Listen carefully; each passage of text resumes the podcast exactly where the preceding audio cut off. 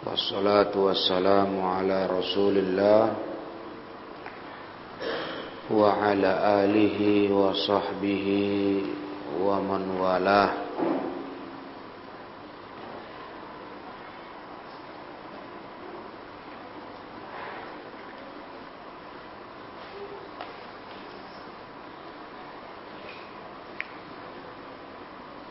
Sekarang kita lanjutkan ke poin berapa di situ?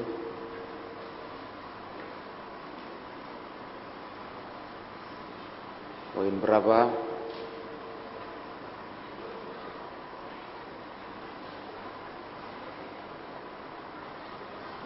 Hah? Kelas 6, poin berapa?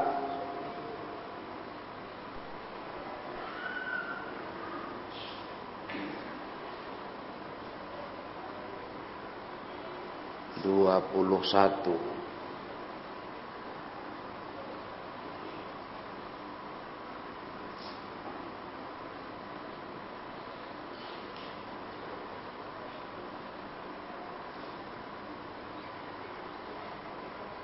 Qala al-imamu Abu Hatim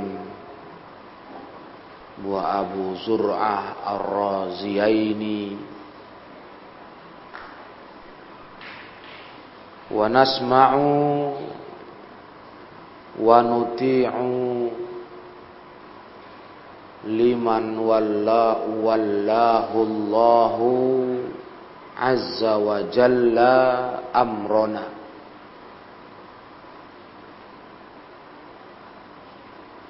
wala nanzi'u yadan min ta'atin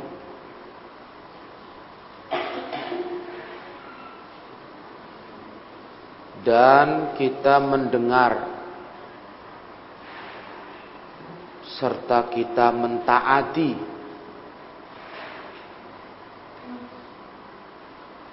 Siapa saja yang Allah serahkan urusan kita kepadanya. Wallahullah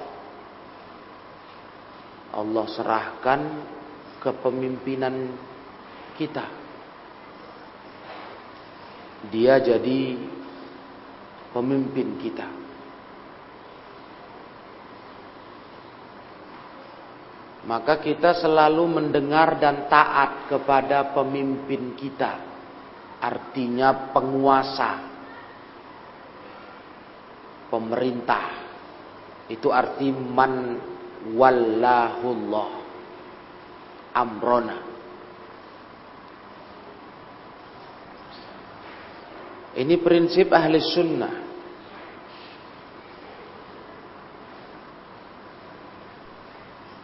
Walanan zi'uya dan min ta'ah. Kita tidak mau mencabut tangan dari ketaatan.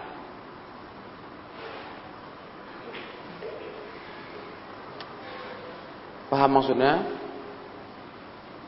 Tidak mau mencabut tangan dari ketaatan. Artinya tidak mau membangkang. Membangkang pemerintah.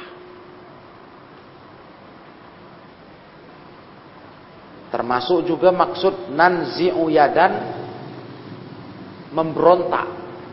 Kita nggak mau itu. Ahlu sunnah nggak mau. Kalian perhatikan baik-baik ucapan kalimat poin ini.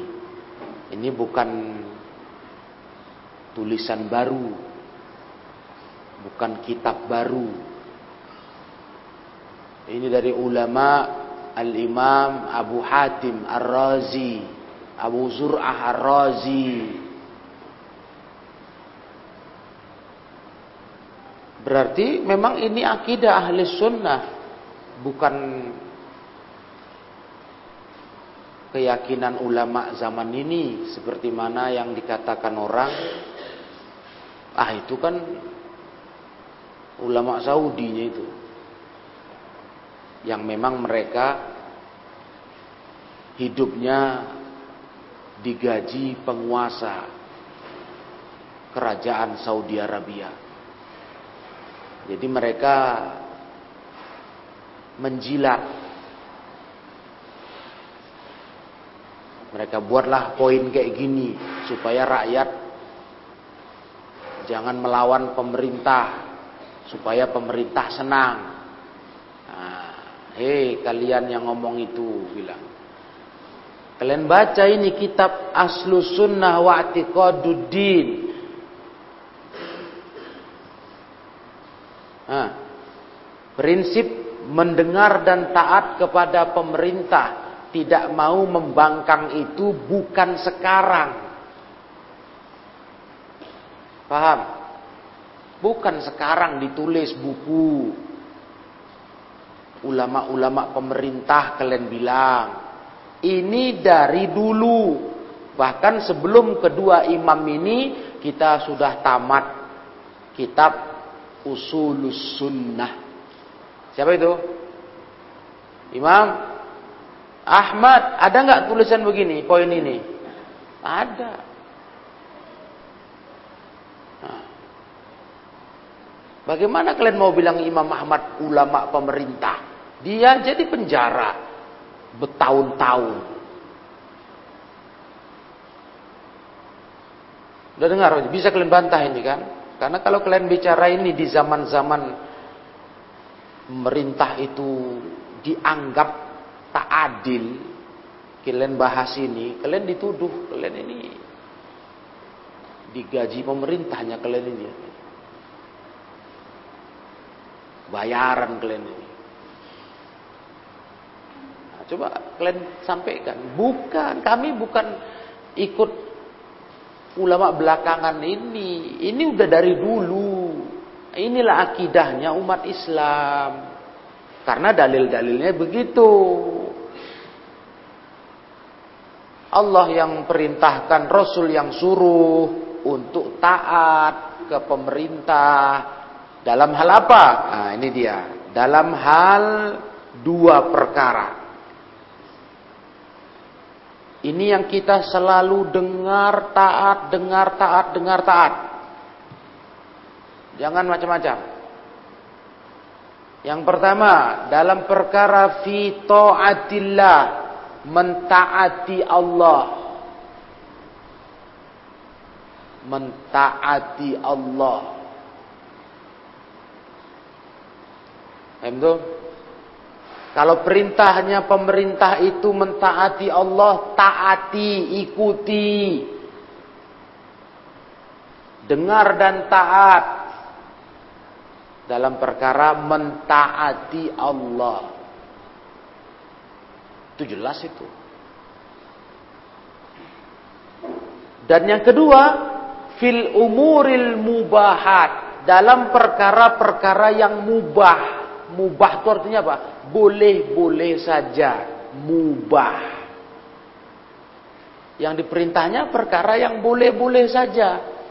Enggak menyalahi agama, patuhi. Patuhi. Nah. Mahfum? Tidak maksiat yang disuruhnya, patuhi. Walaupun bukan perkara taat, perkara mubah. Mubah itu berarti boleh-boleh saja. Nah, itu ahlus sunnah. Dengar dan taat kepada pemerintah, penguasa. Nah, kalau kalian ditanya lagi, ya penguasa yang kayak mana? Nah, masa semua penguasa ditaati?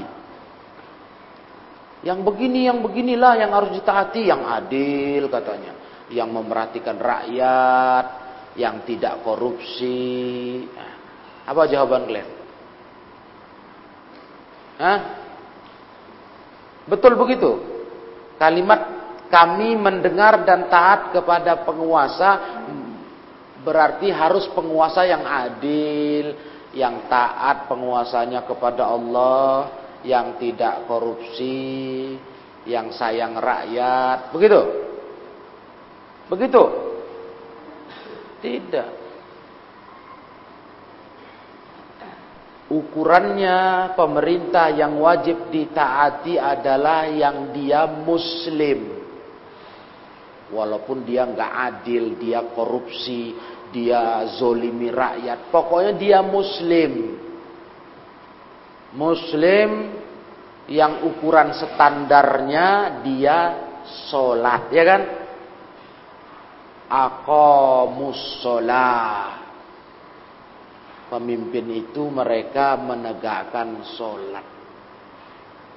Tanda muslim itu itu aja. Itu kata Nabi semua udah kalian belajar sudah. Nah, jadi kalau orang-orang yang suka melawan pemerintah itu ber, berdalil dengan harus pemimpin yang adil yang begini, nah, salah itu bilang. Gak ada syarat begitu. Yang ada pemimpin yang muslim. Ukurannya masih sholat. Kalas. Karena kalau kalian nasyaratkan harus pemimpin adil, yang sempurna taatnya, yang jauh dari maksiat, jauh dari korupsi, di mana? Di mana ada pemimpin begitu? Coba kasih tahu, negara mana? Sedunia ini tolong cari tahu. Kasih daftarnya satu negara contoh aja, nggak usah banyak-banyak. Mana pemimpin yang kayak gitu? Namanya orang udah berkuasa. Udah banyak godaan-godaan dunia. Ya rata-rata punya salah. Apalagi dia manusia. Ada pula harta. Namanya udah penguasa. Kenalah dia fitnah harta dalam hal korupsinya. Kena fitnah perempuan. Kena fitnah e, zolim ke rakyat. Pasti ada. Sedikit banyaknya ada. Namanya penguasa. Gak usah kan penguasa yang begitu, yang malah mereka cenderung malah nggak punya latar belakang agama yang bagus, ya kan? Bukan seorang santri kayak kalian. Lah kalian aja santri, udah belajar berapa lama kalian kadang ilmu ini sudah. Nah, begitu dikit aja ada modal, ada duit, ah, buat dosa ya kerja kalian. Ada kesempatan dikit di rumah, dah buat dosa kalian. Iya enggak? Belum berkuasa kalian, belum, belum harta melimpah kayak mereka. Udah kalian bertingkah nauzubillah. Santri itu macam mana mau minta presidennya taat soleh kayak Umar bin Abdul Aziz? Hah? Kamu belum tahu fitnah kekuasaan. Kalian aja belum berkuasa, cuma punya waktu aja kesempatan, nggak dikontrol di rumah, ada pula duit. Sikitnya masih, bukannya banyak duit kalian. Udah bertingkah, udah mantap apa-apa kerja. Sholat lali, sholat malah tinggal. Main ini, main itu. Eh, belum berkuasa, belum jadi presiden. Jangan presiden. Keplor aja belum lagi. Kepala lorong. Kepling, yang kecil-kecil aja dulu. Eh, belum siapa-siapa, kalian udah bertingkah sama agama ini kalian. Berdosa kalian. Betul nggak itu? Pantang pulang, pantang lepas dari pondok. Oh, ampun sudah. Padahal baru sebentar, belum ada kekuasaan. Bagaimana dengan pemerintah yang mereka punya kekuasaan? Fitnahnya besar. Hah? Punya pula duit. Uh, duitnya melimpah. Berkoper-koper ya namanya penguasa. Nah itu, makanya kalau mau cari penguasa yang adil, soleh, taat kali kepada Allah, baru kita mau taat ke dia, baru kita mau dengar cakapnya, peraturannya. Di mana? Di mana itu? Cari tahu. Di mana? Gak ada. Gak ada. Nah. Pasti ada dosa dia lah. Mana pula dia nggak ada dosa? Pasti ada. Ya kan?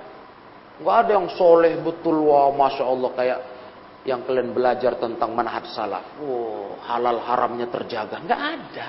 Gak ada itu. Nggak, jangan jangan kalian carilah. Capek kalian. Gak dapat kalian. Nah, jangan dicari itu ya. Gak ketemu. Oh itu negara Saudi mungkin. Raja Saudi, nggak ada. Nanti kalian yang Raja Saudi, oh, jenggotnya habis, halikul liha. Gimana? Hah? Isbal. Gimana? Kalau mau cari yang sempurna, nggak ada lah. Jabat tangan sama perempuan. Iya, ya begitulah macam mana mau kita bilang. Hah.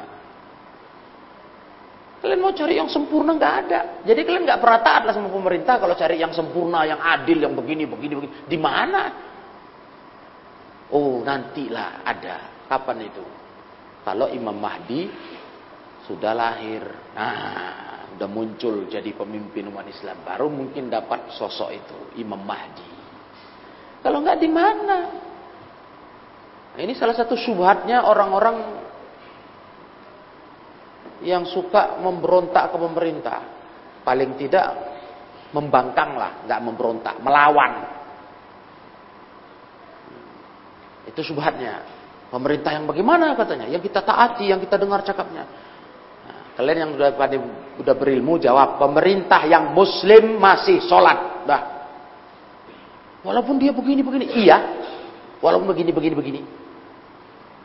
Udah paham nih semua? Ini manhaj salaf ya, ilmunya itu dia. Jadi perkara apa yang kita taati? Dua hal. Taat kepada Allah, perintahnya mengandung taat. Perintah taat berarti ada dalil syariatnya.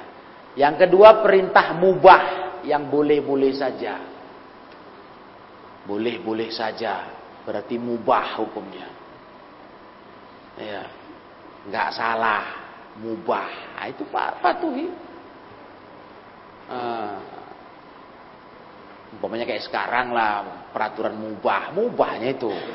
Ya taati saja orang memang nggak melanggar syariat kok. Apa itu? Keluar rumah pakai masker. Mubah nggak? Mubah, mubah. Uh, ya, mubah. Boleh-boleh saja. Nah, kenapa nggak dipatuhi? Nah, sunnah itu begitu, mubahnya. Pakai masker. Iya. Paham? Jadi Sunnah itu begitu. Mana yang mubah-mubah dari perintah pemerintah, mereka patuh. Tapi kalau maksiat tak mau patuh. Gak laku siapa pun cakap nyuruh maksiat, campakkan bagi Sunnah. Gak ada cerita. Tak ada taat karena itu pesan Rasul. La ta'ata li makhlukin fi ma'siyatil khaliq. Tak ada taat kepada makhluk kalau bermaksiat kepada pencipta.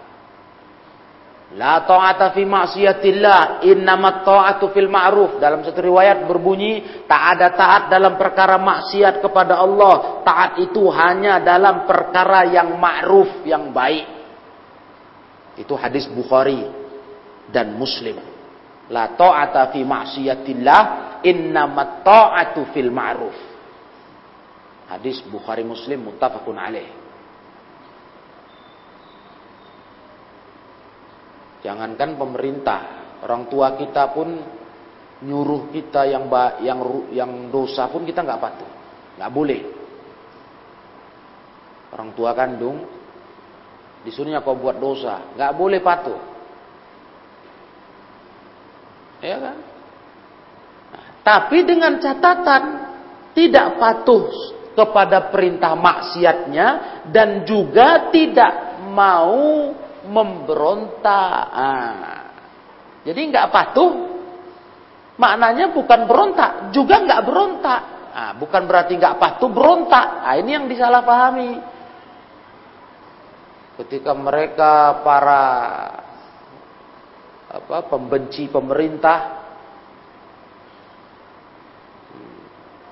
melihat pemerintah ada menyuruh yang dosa nyuruh maksiat lantas mereka beranggapan ah berarti gak usah patuh. Berarti kita melawan. Berarti kita berontak. Nah ini salah. Nggak patuh tuh yang penting gak usah kerjakan. Itu mak maknanya. Gak usah buat. Disuruhnya kalian yang dosa nggak usah buat. Jangan patuhi. Gitu aja sudah. Sekedar itu aja. Misalnya kalian disuruh buat dosa, ya, nah, buat dosa, ya nggak usah buat, nggak usah patuh, jangan mau. Atau kalian disuruh meninggalkan perintah agama, jangan mau, buat terus. Allah bilang wajib, datang pemerintah, jangan, nggak boleh, nah, buat terus. Lawan aja perintah itu, dalam arti jangan dipatuhi, itu melawannya. Paham? Disuruhnya buat dosa, jangan kerjakan. Disuruhnya meninggalkan perintah agama, jangan patuhi. Itu maknanya. Jadi tidak boleh memberontak. Memberontak tetap tak boleh. Ya? Tak boleh melawan mereka dalam arti memberontak. Nah, Majus, tak boleh itu. Dilarang. Sama kayak orang tua kita. Mana tahu dia suruh kalian buat maksiat. Dia mungkin nggak tahu itu maksiat, kalian tahu. Ya nggak usah patuhi. Nah, hindarkan diri untuk mematuhinya. Sampai ulama kasih contoh. Andai kata orang tuamu berkata kepadamu, "I'tini ka'sal khamri." Aku kasih sini satu cangkir khamr umpama minta dia dibelikan minuman keras rupanya orang tuamu pemabuk. Nauzubillah terus kau disuruhnya belikan aku minuman keras. Atau au au talaba minka antastari lahu dukhan. Atau dia minta kau belikan rokok. Mungkin kalau minuman keras jarang ya. Orang tua walaupun dia jahat pemabuk nggak disuruhnya anaknya beli minuman keras. Tapi kalau rokok, ah, terang belikan dulu ayah rokok. Ah, kau tahu rokok haram, betul? Taati nggak itu? Nggak boleh ditaati. Itu dosa, itu maksiat. Jangan taat kepada makhluk kalau bermaksiat kepada Allah. Nah, jadi jangan taati dalam arti jangan patuhi dia. Juga bukan berarti kamu untuk berbuat durhaka. Terus kau caci maki dia, kau kasari dia. Jangan. Kan begitu sama orang tua. Yang penting perintah dia yang salah, jangan ikuti. Nah, tidak terus kita berbuat yang lebih lagi. Seperti kau berbuat durhaka, kau sakiti dia. Jangan. Nah, begitulah ke pemerintah. Macam mana ke orang tua? Kalau dia suruh kita buat maksiat. Yang penting nggak kita ikutin. Hmm. Nggak mau kita karena dosa. Dilarang taat. Jelas ini. Malah disuruh dalam agama kita li'annahu in amaraka bimaksiatin kalau dia menyuruh kau buat maksiat kau harus menyikapinya dengan tata lataf ma'ahu. Lemah lembutlah. Nolaknya yang baik. Cari-cari alasan untuk jangan patuh. Caranya lemah lembut. Tata lataf. Tata lataf ma'ahu kata ulama. Lemah lembut. Sama orang tua. Belikan rokok dulu ayah. Nah, pandai-pandai kau ngelak-ngelaknya pelan-pelan. Nah, Bentar ya, jangan, jangan nggak bisa ya. Ini sebentar ada kerjaan penting ya. Penting kali. Ada pergi. Bohong kita enggak. Penting kali lah mau kencing ke kamar mandi. Nah, pergi ke toilet. Kan penting. Pokoknya kau pandai-pandai jangan sampai kau berbuat kasar kepadanya. La tu'zi wa la ta'uqu alaih. Jangan kau sakiti dia, jangan kau durhaka. Jadi nggak durhaka itu, nggak patuh kepada maksiat, nggak durhaka itu, nggak. Hmm, yang durhaka itu kalau kau sakiti dia, kau bentak, kau maki, kau caci, ah, bodohnya kau ayah. Nah, itu ya janganlah. Rokok kau pesan. Nah, dia mana ngerti, mungkin dia nggak tahu, kau udah berilmu. Kelas? Nah, diajarinya, diperintahnya kau yang dosa. Iya. Seperti mungkin ada, ya bukan ada ya. Begitulah memang kebanyakan masyarakat kita. Kayak ada peraturan makan tuh jangan habis, sisa-sisakan. Nah, tahu-tahu kau undangan nah, diperintah orang tua, udah udah udah jangan habisin, udah siap dah. Nah, karena begitulah umumnya masyarakat. Nah, malah kayak malu kalau makan tuh licin piring bersih. Kalian udah berilmu. Itu perbuatan haram, menyisa-nyisakan haram. Walau sebutir nasi. Haram. Yang bisa dimakan loh ya maksudnya. Jangan tulang tongkol itu kau paksa makan. Kecekek mati kan. Maksudnya licin piring tuh yang bisa dimakan lah nasinya. Kalau yang tulangnya ya nggak usah lah. Ah, kan nggak mungkin dimakan itu. Cuman bersih, gitu kan? Nah, iya tongkol sisi tuna, ya besar tulangnya mau lengket di leher kita nanti bisa mati dia. Atau gulai kaki kambing besar tulangnya itu cuman makannya? Nah, nggak mungkin lah. Ya kan? Sop tulang lutut memang baru dihabisin tulangnya? Jadi begitu. Kau tahu ilmunya orang tua mau nyuruh wah jangan habis habis bikin malu aja kau nggak bisa dipatuhi. Makan aja habisin. Nah biar dia jangan dia marah cepat-cepat. Jangan lambat-lambat Begitu dan oleh yang lain, kau makan habis kan? Nah, siap. Gitu. Itu perkara haram ditinggalkan, haram. Perintah dia untuk jangan habis-habis makan itu maksiat. Itu contoh-contohnya, ya. Kira-kira begitulah.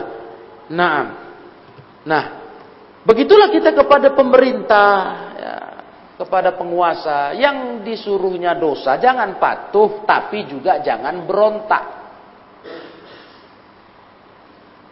Jangan memberontak, jangan caci maki. Pokoknya nggak usah patuh aja sudah kan payah, nggak ya kan? Pokoknya nggak usah patuh payah nggak? Enggak lah. Nggak beramal, disuruhnya nggak usah mau. Kalian harus begini, nggak mau, nggak. Hmm. Mau kami. Ya gitu. Nah, kalau contoh sekarang ada contoh mungkin yang bisa kita ambil. Nah, pemerintah nyuruh kita untuk disuntik vaksin.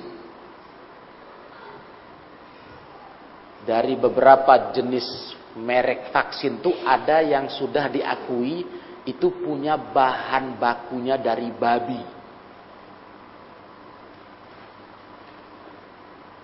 Ada satu merek. Nah, ini katanya Majelis Ulama Indonesia boleh karena darurat. Tahu-tahu kau mau disuntik vaksin pakai itu. Apa sikapmu? Patuh? Enggak patuh, enggak. Dari mana darurat? Yang lain kan ada yang enggak tidak mengandung babi. Enggak mau aku bilang kalau mengandung babi. Yang yang lain aku mau. Gitu misalnya, ya kan? Mana ada darurat? Kata demi darurat kesehatan. Bisa. Oh nggak bisa. Mana darurat? Masih ada yang lain kok. Masih ada yang lain. Merek-merek lain yang bersih daripada zat babi.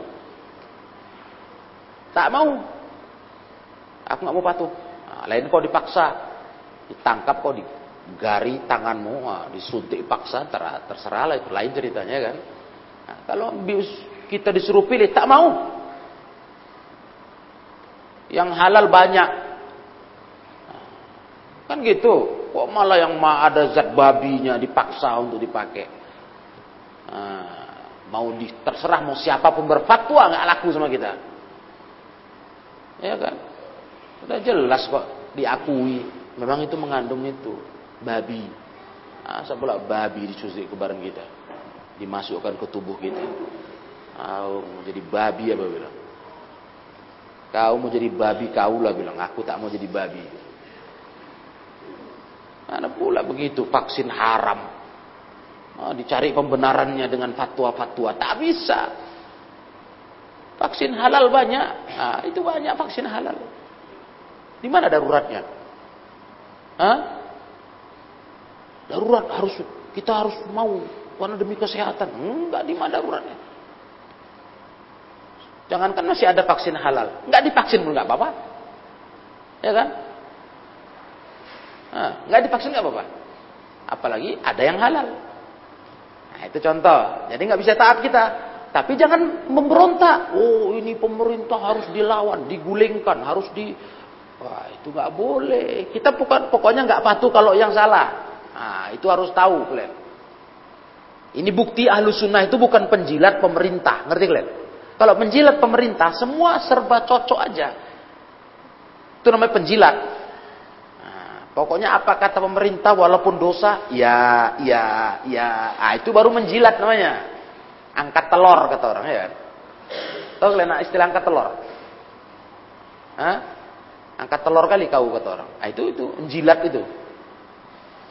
Semua cakap dipatuhi. Ah, itu nggak ada. Alusuna nggak begitu. Alusuna buktikan kita taat ke pemerintah, tak berontak. Bukan artinya kalau disuruh buat maksiat patuh. Nggak. Nggak mau kita. Jadi cuman nggak patuh aja, sekedar nggak patuh. Nah, ya, tidak memberontak. Nah, begitu pula contoh lainnya anak tadi anak ke orang tua. Misalnya istri ke suami. Juga dicontohkan ulama, istri ke suami.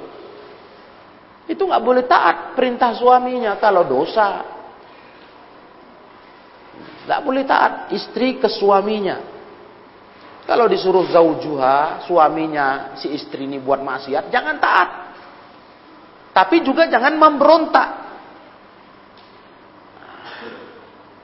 terus melawan ke suami dalam arti berucap kasar, berucap jelek, nggak begitu. Pokoknya jangan patuhi. Hmm. Ya, namanya suaminya nggak ada ilmu. Misalnya istrinya udah berilmu, nah, disuruhnya istrinya, kau kalau pergi kau sama aku, dandan cantik lah kau. Misalnya, nah, bemakeup kau katanya. Ya kan? Pakailah minyak wangi biar nggak bau kau nanti jumpa kawan-kawanku. Maksiat nggak itu? Maksiat. Wanita pakai minyak wangi haram. Dia itu pelacur kata Nabi. Zaniah kalau dipakai di luar rumah. Di luar rumah ya. Wanita berdandan tabarut boleh nggak? Nggak boleh, itu maksiat. Jadi suami yang nyuruh, ini disuruh suami aku. Oh, nggak bisa patuh, nggak bisa patuh. Haram kau patuhi. Misalnya suaminya, banyak suami gitu. Ah, kau cantik dikit kau, cukur alis kau tuh, ganti pakai spidol. Sebenarnya bukan spidol. Memang ada dia untuk ganti alis tuh dibuat. Cuman kok payah kali orang mulai pikir, spidol lebih permanen. Iya, jangan whiteboard itu yang permanen. Suruh pakai spidol aja. Nah, suaminya nyuruh gitu. Jangan istrinya, aku patuh suami demi suami dicukurnya lah. Kau dosa, itu perintah jangan dipatuhi. Ngerti? Dan seterusnya, apa pun yang dosa, jangan patuhi perintah suamimu kecuali yang diperintahkannya yang ma'ruf. Bahkan kata ulama, seorang budak pun budak taulah kalian budak dengan tuannya. Itu kan betul-betul miliknya. Budak itu kan milik tuannya kan? Bisa dijual, dibeli. Budak itu bukan kayak pembantu, enggak. Kalau budak itu bisa dijual, bisa dibeli kayak barang. Itu pun kata ulama tidak boleh patuh kepada sayyidnya, tuannya, dalam perkara perintah maksiat. Nah, jadi sama sekali kalau untuk maksiat ini tak ada taat. Hmm. Taat. Sama sekali. Dalam Islam ya. Bahkan andai kata ada komandan perang. Dalam kondisi perang, komandan perang. Komandan pasukan itu kan kalau di perang harus ditaati itu komandan itu. Hmm? Wajib ditaati. Bahkan ada bab khusus di medan perang boleh membaiatnya khusus di medan perang. Dengar itu. komandan perang, panglima, boleh dibaiat di medan perang. Tapi kalau dia suruh buat maksiat pun tak boleh ditaati. Nggak boleh perintah komandan harus kerjakan, nggak bisa. Di Islam nggak ada itu, di Islam nggak ada itu. Tapi kalau perintahnya baik, taati. Di Islam lo ya. Nah, beda kalau di peraturan dunia. Kalau di dunia Beda kalau perintah komandan tuh, apalagi dalam uh, institusi TNI, Polri, uh, aparat itu harus dipatuhi. Pokoknya segala cakap komandan satu aja jawabannya. Apa? Siap. Apa pun itu. Nah. Kadang komandan belum lagi nyuruh udah siap Biar tahu kalian kok jadi polisi kalian. Janganlah ya. Siap-siap aja kerja kalian nanti. Tahapannya siap nggak tahu. Nah. Baru kuadam baru mau cakap. Eh siap. Yuk. Sebentar lah Ya begitulah mereka. Kalau di Islam nggak boleh kita semua siap aja. Tengok dulu apa perintah komandan. Oh, bagus, mubah, siap, betul. Nah kalau dosa, mana boleh siap-siap aja ya kan? Mana boleh siap-siap aja. Tapi begitu kalau peraturan di aparat. Nah, makanya mereka kan harus terbiasa siap tuh kalau telepon sama kita, nah, kalau cakap itu terbawa itu. Telepon dia, hanya Ustaz gini hukumnya. Oh, itu hukumnya begini. Siap. Uh. Siap-siap aja nih malam bilang itu. Dia pun ketawa. Ini bukan sama komandan loh ini. Jangan siap-siap aja. Orang udah biasa begitu. Kalau nggak begitu dihukum. Jangan banyak banyak kali cakap, pokoknya siap aja jawabanmu. Itu peraturan mereka. Nah, kalau di Islam kan nggak begitu. Kalau yang dosa disuruh komandan, nggak siap kita, nggak mau. Nah, itu Islam ya. Begitu sampai masalah pemberi uh, apa uh, komandan perang di lapangan pun begitu. Kalau diperintahkan dosa nggak boleh. Hmm, nggak boleh. Ada satu riwayat ini. Pernah Nabi mengutus satu pasukan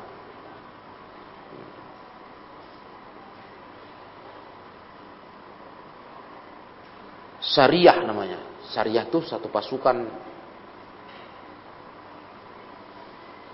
yang Nabi utus. Dan Rasul perintahkan seorang komandan dari kalangan Ansor.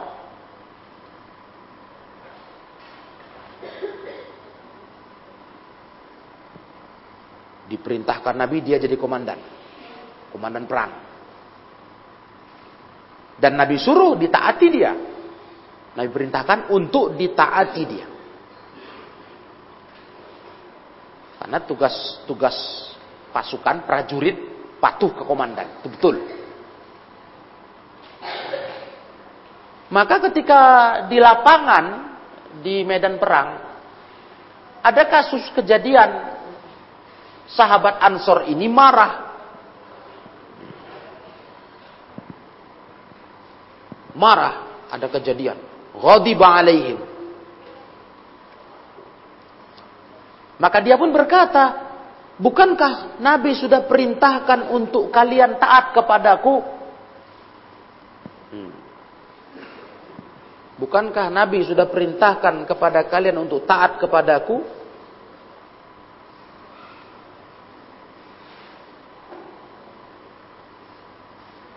Apa kata pasukannya? Betul. Iya. Bala. Memang betul Rasul pesan begitu.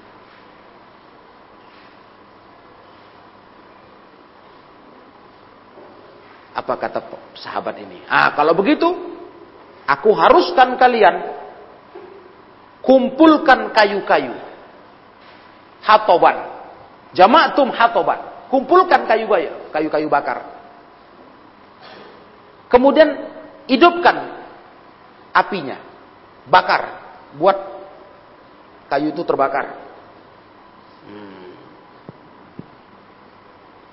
Udah hidup, udah nyala, tumma dahaltum fiha. Terus kalian masuk ke kayu bakar itu.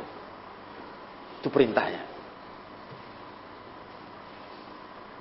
Jadi dikumpulkanlah oleh pasukannya. Mereka kumpulkan kayu bakar, mereka hidupkan.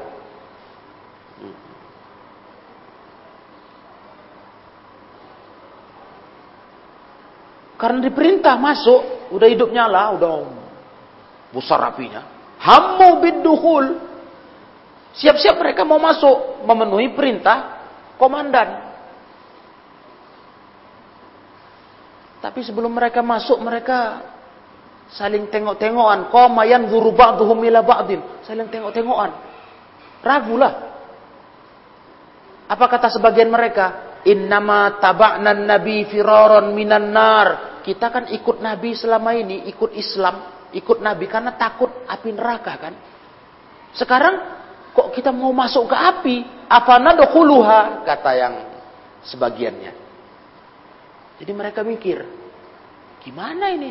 Tapi kita selama ini ikut Nabi karena takut neraka, takut api. Loh ini kok malah masuk ke api? Disuruh komandan. Nah, ya. Nah, ketika mereka dalam keadaan ragu, enggak, masih bingung ini, masuk enggak ini, masuk enggak, ini api udah menyala ini, dibakar kayu. Api pun mati, padam. Karena enggak jadi masuk kan masih bingung-bingung. Dan marah komandannya pun udah turun. Tadi kan lagi marah komandan tuh kumpulkan kayu, bakar, masuk kalian ke situ. Nah. Karena udah berjalan waktu, marah komandannya pun udah turun, udah e, mereda, api pun udah padam. Karena nggak jadi masuk kan, lama-lama kan kayu terbakar habis. Nah. Kemudian dilaporkanlah ke Nabi kasus itu.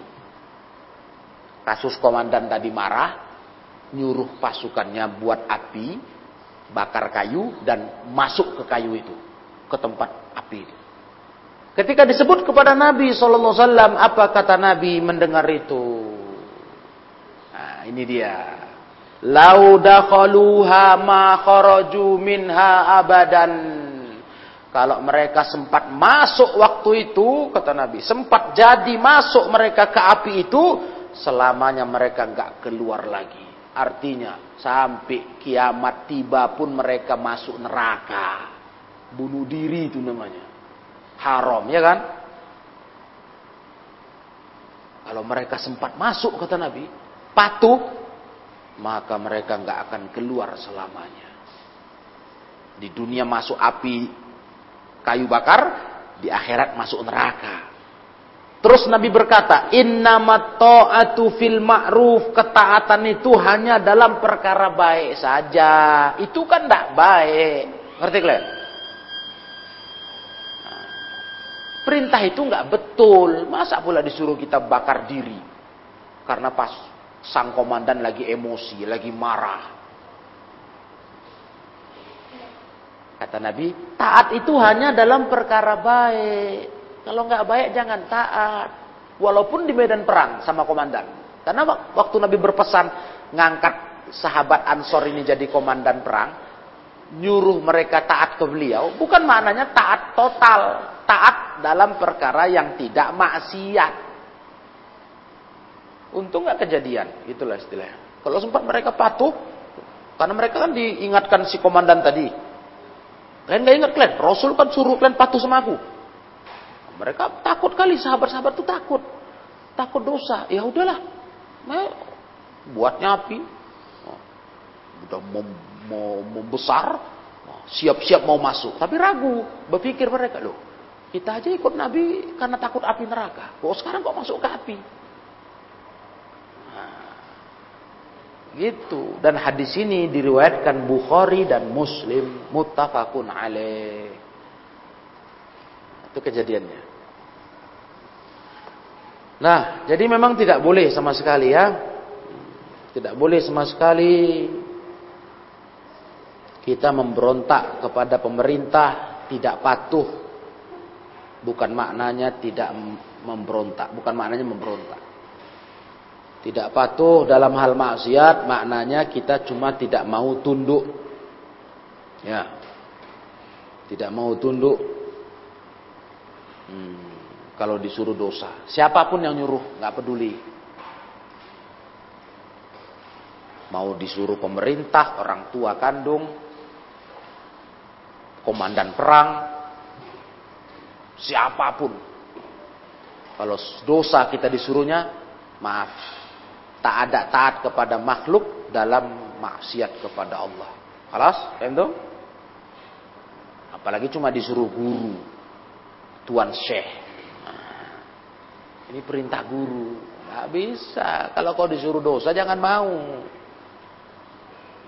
Kita harus patuh sama tuan guru katanya. Itu orang sufi begitu. Sufi itu berlebihan patuh ke guru. Gak boleh itu. Kita harus tahu hukum. Kalau yang namanya dosa jangan patuh. Ya, jangan patuh dan juga jangan memberontak.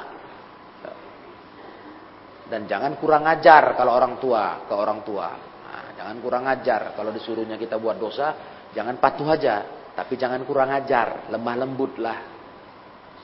Paham dong? Nah, jadi ini poin ini menyempurnakan ya, menyempurnakan pelajaran kita di poin-poin sebelumnya, masalah pemerintah. Ini menguatkan prinsip akidah ahli sunnah salafus salih. Nah, iya.